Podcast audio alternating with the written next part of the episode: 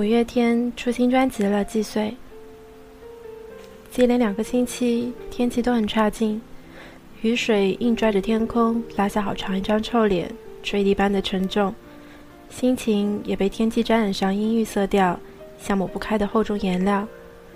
于是，偶尔出现的大太阳便成为惊喜，恨不得摊成喜羊羊的土豆，滚来滚去的晒。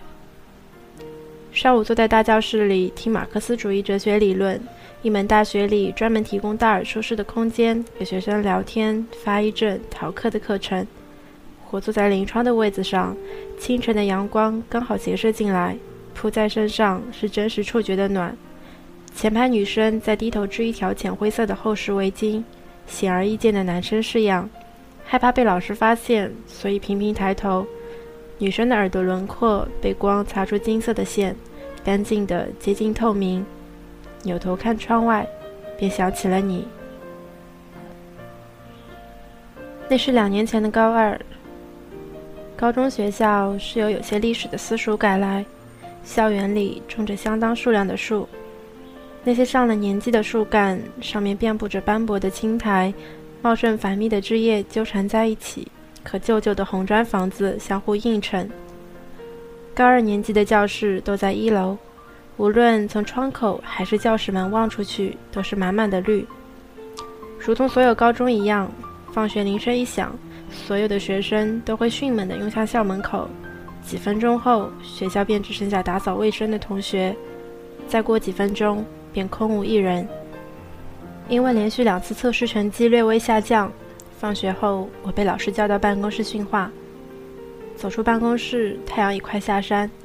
下楼梯，看到楼梯转角的某个教室，迟走的值日生正在检查电扇电灯开关，并准备锁门。我担心自己教室的门被锁上，而没法拿书包回家，加快了脚步。空无一人的教室，你穿着西瓜红短袖 T 恤，坐在正中央的课桌上。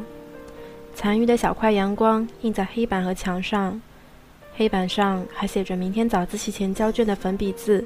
雪白墙面上的课程表和视力表由于胶水脱落而翻折起一个角。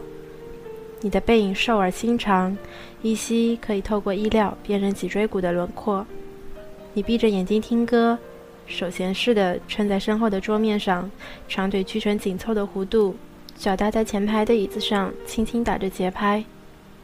夕阳在你身后笼罩成浓墨重彩的流动色泽，树影深深浅浅地落在课桌上，勾画你清瘦的轮廓。这无比盛大强烈的美好，戏剧性地呈现在我眼前，毫无预兆。我静静地站在桌边，小小的惊艳。你我并不是熟识的同学关系，你成绩太差劲。而我是老师每次考试后都会用诸如“看看人家怎么就可以做对”的话来表扬的学生。大家各自有不同的朋友圈，互不打交道。不知过了多久，你噌的一声跳下课桌，走出教室门。我下意识地朝墙挪挪，不好意思地抿了抿嘴巴。你经过我身边时，并没有停顿，边走边说：“走之前记得把门窗关好。”我心里松了口气。你却突然折回来，在我面前晃了两下，坏笑着说：“盯那么久，要不要知道美少年在听什么？”我难为情地低下头不说话。你伸手把耳机塞进我耳朵。知足，五月天的，是很喜欢的乐队。哦，我每次听歌都开最大声，所以你讲话我完全听不到。哦。怎么去拥抱一道彩虹？怎么去拥抱一夏天的风？歌的尾声，你拉下我的耳机线，重新塞回自己耳朵，连再见也没有说，便自顾自地走开了。我望着你东摇西晃的闲散背影，直到你消失在红砖走廊的拐角处。绿树荫隐隐绰绰的交错，少年戴着耳机走出空无一人的教室。